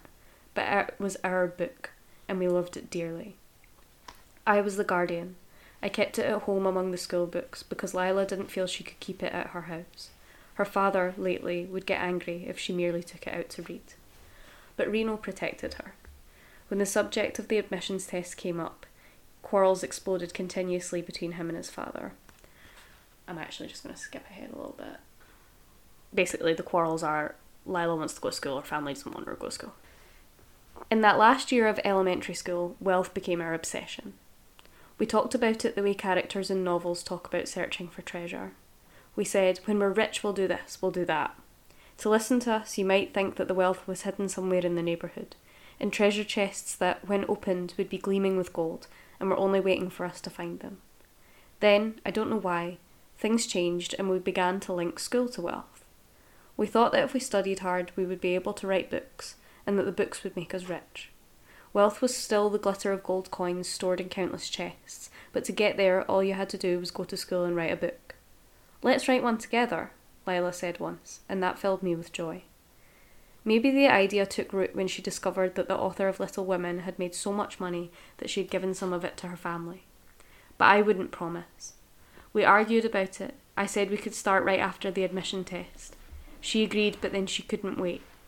While I had a lot to study because of the afternoon lessons and the teacher, she was freer. She set to work and wrote a novel without me. I was hurt when she brought it to me to read, but I didn't say anything. In fact, I held in check my disappointment and was full of congratulations. There were ten sheets of graph paper, folded and held together with a dressmaker's pin. It had a cover drawn in pastels, and the title, I remember, was The Blue Fairy. How exciting it was, how many difficult words there were. I told her to let the teacher read it. She didn't want to. I begged her, I offered to give it to her. Although she wasn't sure, she agreed. One day, when I was at Maestro Oliviero's house for a lesson, I took advantage of G. Mm, I can never say his name. I'm just going to say Gia because I can't say the name. Being in the bathroom to take out the Blue Fairy. I said it was a wonderful novel written by Lila and that Lila wanted her to read it. But the teacher, who for five years had been enthusiastic about everything Lila did, except when she was bad, replied coldly, Tell Cerullo that she would do well to study for the diploma instead of wasting time. And although she kept Lila's novel, she left it on the table without even giving it a glance. That attitude confused me. What had happened? Was she angry with Lila's mother? Had her rage extended to Lila herself? Was she upset about the money that the parents of my friend wouldn't give her? I didn't understand. A few days later, I cautiously asked her if she had read The Blue Fairy. She answered in an unusual tone, obscurely, as if only she and I could truly understand. Do you know what the plebs are, Greco? Yes, the people, the tribunes of the plebs, are the Gracchi. The plebs are quite a nasty thing. Yes. And if one wishes to remain a plebeian, he, his children, the children of his children, deserve nothing. Forget Cerullo and think of yourself.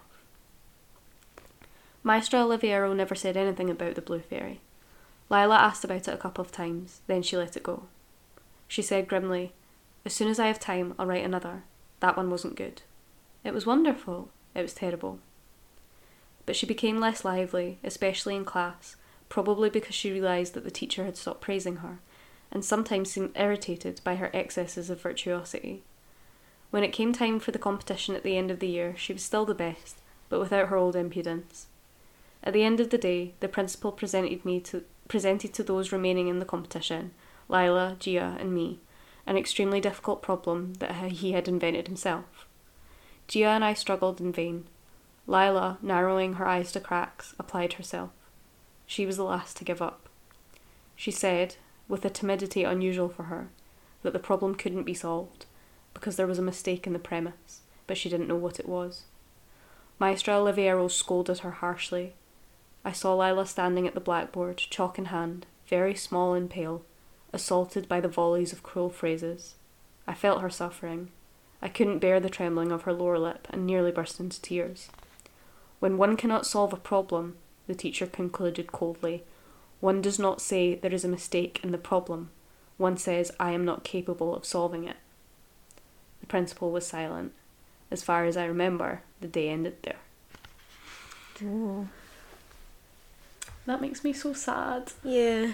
I feel like there's so much to like say about ev- literally every single bit of this book. But like obviously books start off representing like curiosity, cleverness, escapism, Yeah. and then that escapism becomes an actual mode of escape. Mm-hmm. But that's so quickly narrowed by the teacher's disapproval, and I feel like Lila really believes in herself, but that's not allowed Yeah. by the neighborhood that she's in. I also need to point out here that the last line, the day as I remember it ended here, that's such a writerly thing to say because it draws attention to the fact that you're being told a story. Yeah, yeah, yeah. and implies that Elena has written this book, which has been published, which complicates the idea that she's always second to Lila, which kind of, mm. spoiler alert, is the whole point of the book. Yeah. So yeah, Lila's imagination is dashed, and so as a teenager, she changes her tactics and she gets a bit more practical because she's still determined that she's going to like transcend the neighborhood. Right, yeah. So this is represented by shoes I see. because Lila is a cobbler's daughter, which delights me because I love a workshop yeah in a book.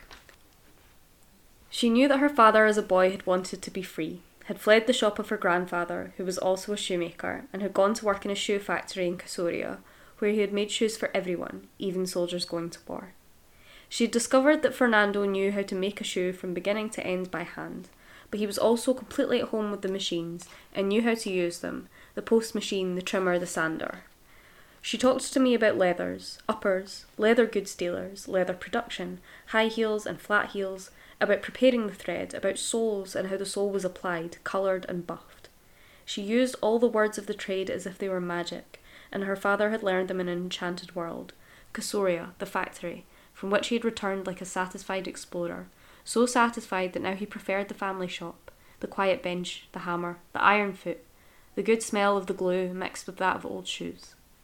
And she drew me inside that vocabulary with such an energetic enthusiasm that her father and Rino, thanks to their ability to enclose people's feet in solid, comfortable shoes, seemed to me the best people in the neighbourhood.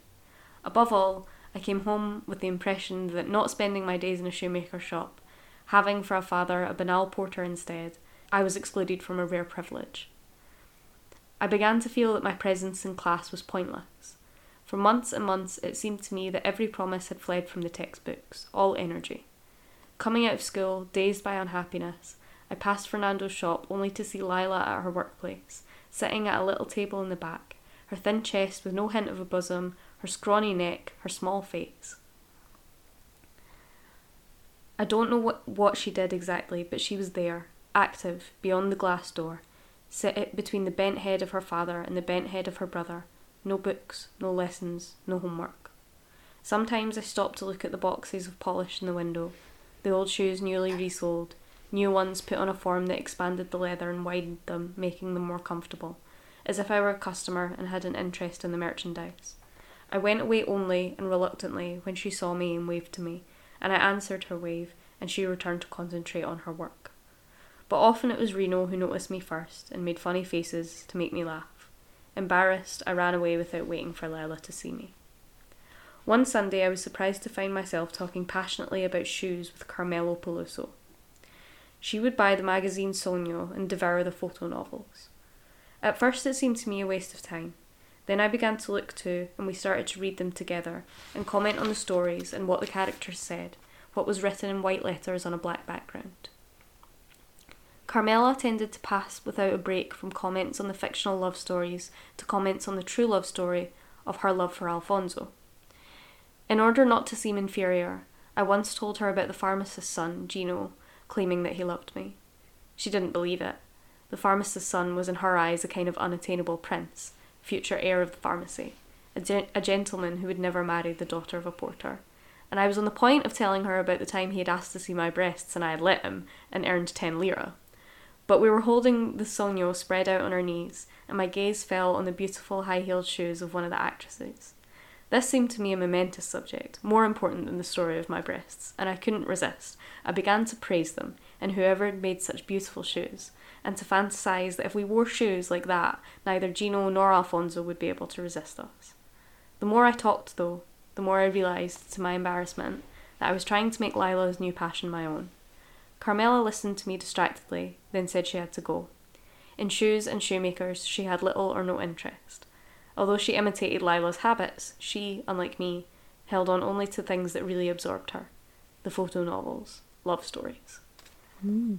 That is one of my favourite bits of the whole book because I love the idea again, like you had the words of death, now you've got the words of cobbling. yeah. and that allows like Lila to access that world of sort of male freedom. Mm-hmm. Uh, words are just really important in this book. I love the idea as well that like her dad goes away to like a magic place and comes back because I feel like that is how they um, see it. but it's also a really neat moment of foreshadowing because Carmela, who is obsessed with love, becomes a stand-in for like readers, consumers, people in general, because more than language or craft or writing, whatever, love is like the highest status symbol in their society, Mm-hmm. and it's the one which women are often reduced to, Yeah.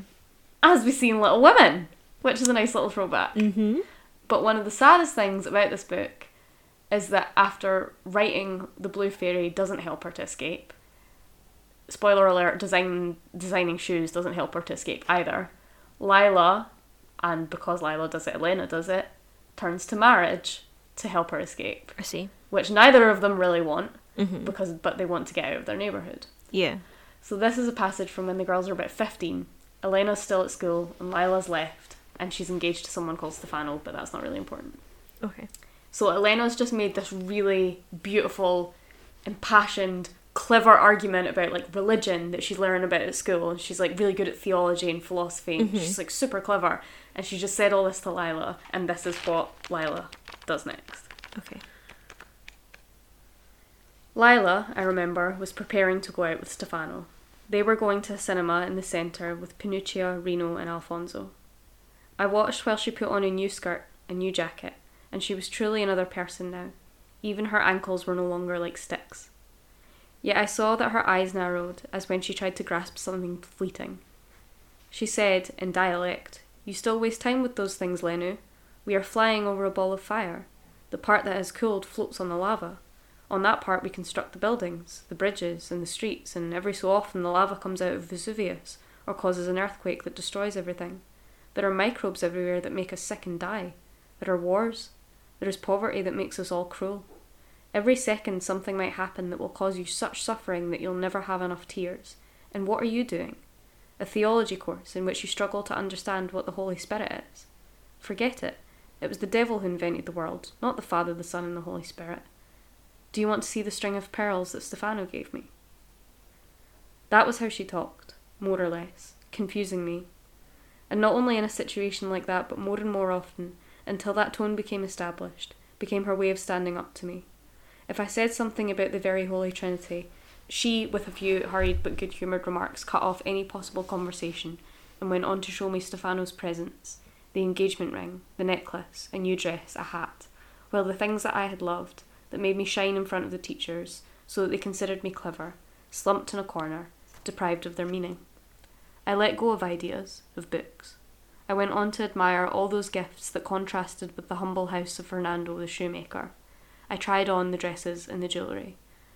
I almost immediately noticed that they would never suit me as they did her, and I was depressed. this is devastating Yeah. because I think it shows how girls were and like obviously still are a bit conditioned to let go of like creativity and imagination Yeah. and value their looks and their status. But it's also so frustrating as a reader because this is quite far on in the book. Mhm. We still see Elena idolizing Lila Yeah. And making out that she's better. And like but like Lila's values are changing and they're changing Elena's. And that Yeah. seems so weak. And I'm like, Elena, what are you doing? Yeah. And also at this point, the whole speech Elena makes before that moment, it's too long to read out, but it's so intellectual and clever. And yet, sh- she's still insisting that Lila's smarter and has more of a clue. Yeah. So, like, it is such a wise, like, slow burn portrayal of, like, self image and the way that, like, that happens in female friendship. But do you know what? Probably no one's going to actually read this book, so I'm just going to say the big hit home point of it. Yeah. The brilliant friend is Elena. and there is a like horribly devastating line where Lila says offhand later, like you have all of this internal monologue of Elena idolizing Lila, and then Lila basically gets into trouble and she Mm. needs Elena's help, and she's she turns around and she says like, "But you're my brilliant friend. You'll be able to help. I Mm. waited for you." So that you could help me Yeah. and Elena still doesn't realize Oh, that so the whole time that she's idolizing Lila, Lila's looking to her. Yeah. Lila wants to go to school and she's not allowed and Elena's like, "Oh, school's boring because that's not what Lila's doing." Yeah, yeah. And like she want she doesn't want to marry this guy, and then Elena's like, "Oh, I should get engaged." yeah. It's a really sad book, but it's really well done in the way that I think when I was saying about how when they're younger the narration is simplified, and then as they get older you get a bit more of the nuance. Mm-hmm. It does a really good job of tricking you through the younger narration into like really not liking Lila and thinking Mhm. she's like a bit of a bitch. Yeah. because she is mean to Elena at some points, but that's Elena's narration that you're Yeah. getting, and then there's a kind of turning point where you start to realize, and you're like, Lila's not that bad, and you have a really twisted self-image, Elena. It's like in How I Met Your Mother when you realise like how Barney's portrayed as like not that great. mm-hmm. And then spoilers for How Met Your Mother, I guess. and then obviously because he ends well, because Barney and Robin get together, you're like, oh, Yeah. Ted's so horrible about Barney because he's jealous, Jealous. that he ended up with Robin, and you're like, oh, it makes sense now. So it's kind of like that. Thing. Yeah, it's literally like that. It's like Elena's so jealous of Lila, but but she doesn't realize that she has the better life. Yeah, yeah, yeah. and all the opportunity like like you got the hint there of like Lila's dad literally throws throws her through a window Yeah, at one point. It's not a happy home, yeah, but she's like, oh, she's so cool, blah blah, and I'm like, what the fuck? yeah. so I'm really interested. This this book ends at an event in Lila's life hmm that Elena's at, and they are 16. And Yeah. I'm really interested to see if the next one like carries Mm. on about Lila or if it's like about a different family or something. I don't know. But I'm just like, what the what a bizarre and amazing twist. Is like, are the other ones out yet? Or Oh yeah, yeah, they've been out for ages. been out for so ages, right? Okay. So, I'm excited to go and read them, but I don't like I say I've kind of tried to go in blind because I don't yeah, really not want to know. no, yeah. but I'm like bizarre. Anyway, that's that was a complete wild ride. and I didn't really have a coherent point to make, but I'm just like, go read this book because apart from anything, it makes you feel smarter. yeah, cool. I feel like we really leaned into infatuated today. Yeah, we we both took so long. We're both really, really infatuated with these books. I think the rest of our stuff's really quick. Yeah, so, that's fine. Let's yeah. go.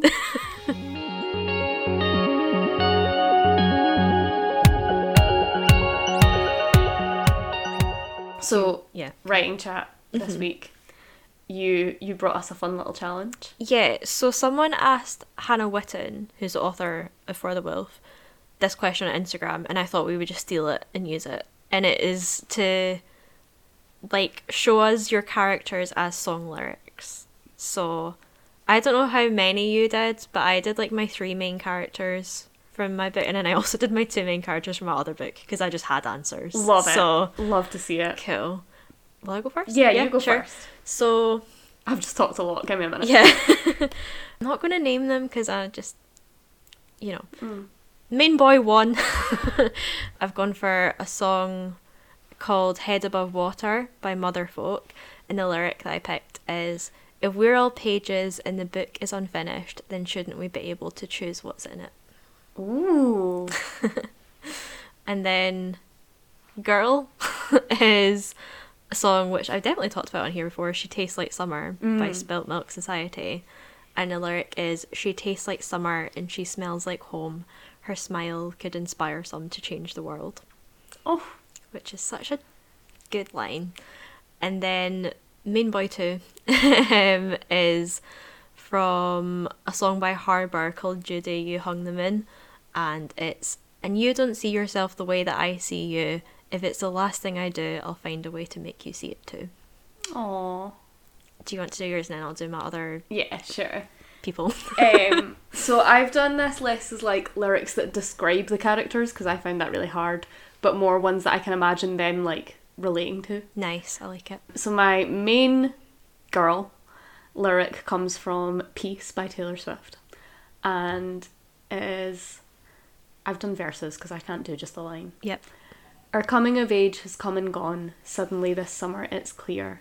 I never had the courage of my convictions as long as danger was near. and it's just around the corner, darling, 'cause it lives in me. Oh, I could never give you peace. Mm, Um, like for my main man, it would be this from Real Peach by Henry Jamison, which I think I've talked about in here before. And it is Well, nighttime passes, but the dark remains, and I was feeling like a little child, but I am loath to place blame on that lioness esque woman who will go here unnamed. She was looking in me for a lion when she found it so tame. Oh, I like it. I love that verse in general. It's so good. I love in that lioness esque woman. Mm, It's such a, a good good, sound. crunchy word. Yeah. Like, yeah. And then for the relationship between main girl and her best friend, I have got this one which I think they could just trade lines, and it's Whole of the Moon by the Mm. Waterboys. nice. I spoke about wings, you just flew. I wondered, I guessed, and I tried, you just knew. I sighed, but you swooned. I saw the crescent, but you saw the whole of the moon. Love it. Yeah. So those are those are some very cryptic clues about her characters. Yeah. What are your other ones? Um. So yeah. So these I have two main characters in my like novel that I will work on at some point. Uh. So main boy is a song called "Come On Mess Me Up" by Cub Sport, and it's I found comfort. I fell in love with avoiding problems, and that was the problem. Cause I want this. You know I want this. So come on, mess me up. and then main girl is uh, Funeral by Maisie Peters and James Bay, which we've talked about a million times Because it's such podcast. a fucking vibe. Uh, and the lyric that I picked for her is I want you to want me when you're dead, to roll in your grave like we're not done yet. Love it. I do you know what line out of that song I just can't get over because it like guts me every single time is I mm-hmm. pin all of my hopes to your Yeah. handlebars I love that as well. and like the what's the other one you sitting there with your headphones in you're the point to all of this Yeah. I'm like oh so good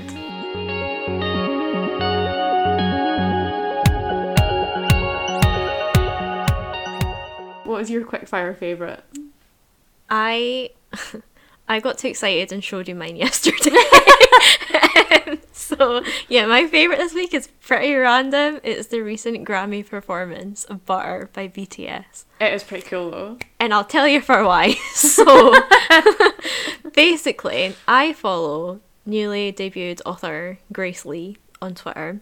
And the day after the Grammys, she was getting loads of people tweeting her saying, BTS totally just took inspiration from your book, like in this performance. Because her debut, Portrait of a Thief, which I am so excited to read, it's the next book that I'm going to buy, is an Asian heist novel. It's about college students stealing back looted art oh that's cool it sounds so cool. So basically, despite me knowing zero information about BTS other than them being a K-pop group and them like playing in my work, I was like, I have to watch this performance because if that's the vibe for a novel, then like I want to hmm. watch it. So the performance does look like a heist. It's a bit like Mission Impossible, Ocean's Eleven, Yeah. kind of vibe. The dancing is insane. I'm sure I'm saying things that people have known for years, but the stage presence, they were incredible. they also do this absolutely mad move that involves their jackets like coming off and turn into like a big loop, and then they play the sleeves as guitars. Yeah, it was. it's interesting. I don't understand how they made because they were wearing the jackets, They were wearing the jackets, but and then, the jackets seemed to be like solid when they took them off. yeah. I've watched it multiple times to try and work out how they did it, and I'm still not quite sure. Some sort of black magic. Yeah. I also figured out that I have a favourite. I've worked out his name. I worked this out last night. His name is V, his stage name. He's the only one whose name I know. Uh, he's the one who flirts with Olivia Rodrigo at the start of like the clip. He's very beautiful, and yeah, basically just want to say that's my like quickfire favorite. But I like am now just like okay, I need to watch all of their videos now because I just love watching synchronized dancing. Like oh, I just love it. I find it so satisfying. Yeah, you do. You do love like a dance I do. movie or like. I really do, and I don't. I don't know why. Maybe it's because I can't do it, and I'm like, just like wow. Yeah. um, but yeah, I also made you watch the only other like dance that I've watched of theirs, which was to their song "On," which was one of the only songs that I actually kind of knew Mm. from BTS. I don't know how I found it. Um, but yeah, that was like a six minute long, like insane dance video. Yeah, Um, so I also recommend that one. it's pretty cool. Um, also, this is just slightly related. You know, at the end of Butter, when it's like, uh, what would you call it? Where it's like a bridge, but it's obviously at the end of a song, but it's like totally different from the rest of the song, yeah, uh, like a post-chorus or something. yeah. I don't know. My like like a in- refrain. It's not a refrain because that's that comes yeah, back. like my into music theory Mm. is just gone out of my head. So I don't know. But see the end of Butter. That's so good. I love that. Like the that song. outro, I guess. Yeah. Whatever that bit is, I Mm. like it. Um so yeah. That's my favourite. uh what is your quickfire favourite this week? Um, mine is like not a like it's an old favorite thing, but I've recently come back to it because I was like, wow, I fucking love this, and it's just the artist Suzanne Vega in general. I love Suzanne Vega. She's like a '90s kind of. She did like acoustic stuff, and then she did like a weird kind of dance phase, which I don't really recommend. But her acoustic, uh, like alt pop, not really alt pop, folk rock. I don't know. It was a weird vibe, Okay. but that stuff is really good. And I wanted to just shout out two of my favourite songs because I think that when I was listening to them again this week, I realised that they have two of like the best first lines of a song that I've ever heard. Okay. So her song Cracking, which is beautiful, um, the first line is It's a one time thing, it just happens a lot. okay. Yeah. and I just like think that. that's such a good start. It's the first song on the album as well. Mm. So I just think that's such a good way to start an album. Yeah. And then she has another song called Marlena on the Wall. And the first line is good on its own. It's even if I am in love with you, all this to say, what's it to you? but she goes on and the, it's like a very like jaunty song. Mhm. So it's even if I am in love with you, all this to say, what's it to you? Observe the blood, the rose tattoo, and the fingerprints on me from you. Other evidence has shown that you and I are still alone. We skirt around the danger zone and don't talk about it later. and I just think that's like a whole narrative in four lines. Yeah. That's cool. Like you I could write I did once try to write a book based on one of her songs, The Queen and the Soldier. Mm. Um, I might go back to it. But I feel like observe the blood, the rose tattoo, and the fingerprints on me from you Mm. is like that's a book right Yeah. there. I Yeah. can see a whole a whole life in there. So I would really recommend her as a songwriter. Cool. And she's got a nice voice.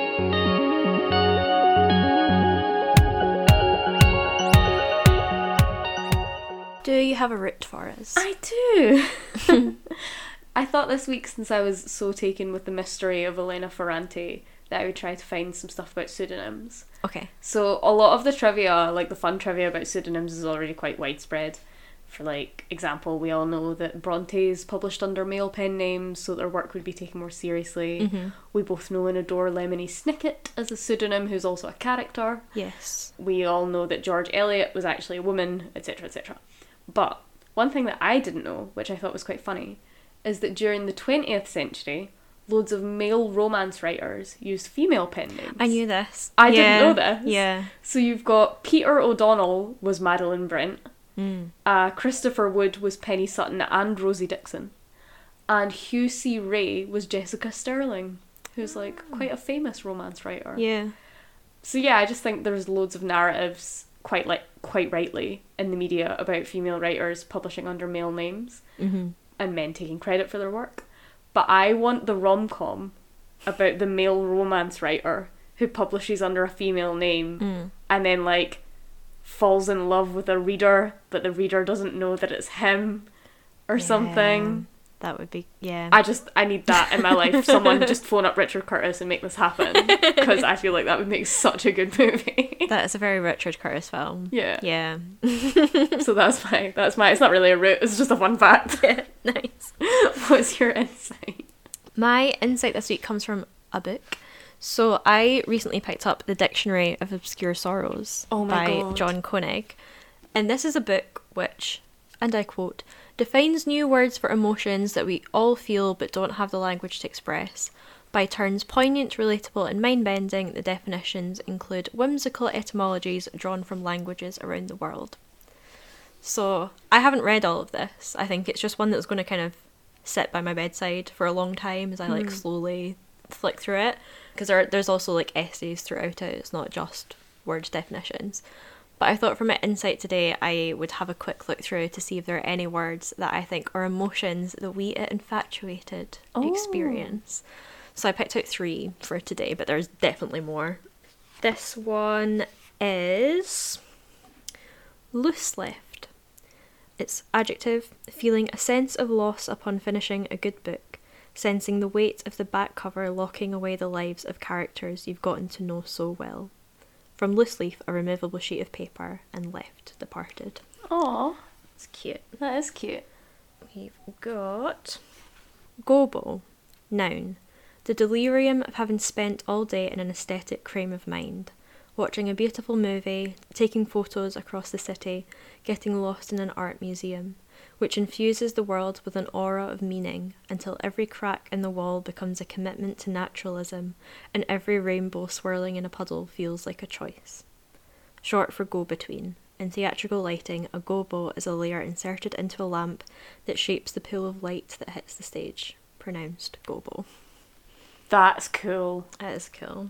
That's like you know all those TikToks where it's like you come out of the cinema feeling like the main character. Yeah. That's what that is. Fitching. Verb. Compulsively turning away from works of art you find frustratingly, nauseatingly good. Wanting to shut off the film and leave the theatre, or devour a book only in maddening little chunks because it resonates at precisely the right frequency to rattle you to your core, which makes it mildly uncomfortable to be yourself. From bitching, markedly good, and fitch, the European polecat, an animal that often cripples its prey by piercing its brain with its teeth before storing it alive in its burrow to return and eat sometime later. Oh! Obsessed with that. I know! but yeah, I just love those. And yeah, this is like a lovely wee book that I'm very excited to look more at. I'm very enthralled by the fact that it's in our house. I know. I feel like that is an absolute poet's dream. Yeah, it might have to live out here actually rather than in my room. I Yeah. feel like I'm keeping it away from you it's in my room.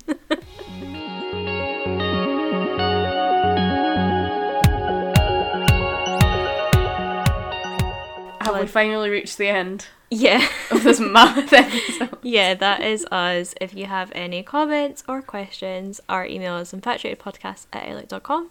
We also have social media, which is linked in the show notes, along with the. oh, just lost everything that I forgot to say. Along with everything we talked about today. There it is. Um, oh my god. Uh, we also have the Infatuated Mix, which has all the music that we mention. A significant helping more now. Definitely. Yeah, there's like nine, um, te- a lot, a lot of songs that I have to add to that. And yeah, please rate and review us on your podcast apps because that helps get the podcast out there. Please do that. Goodbye. Bye.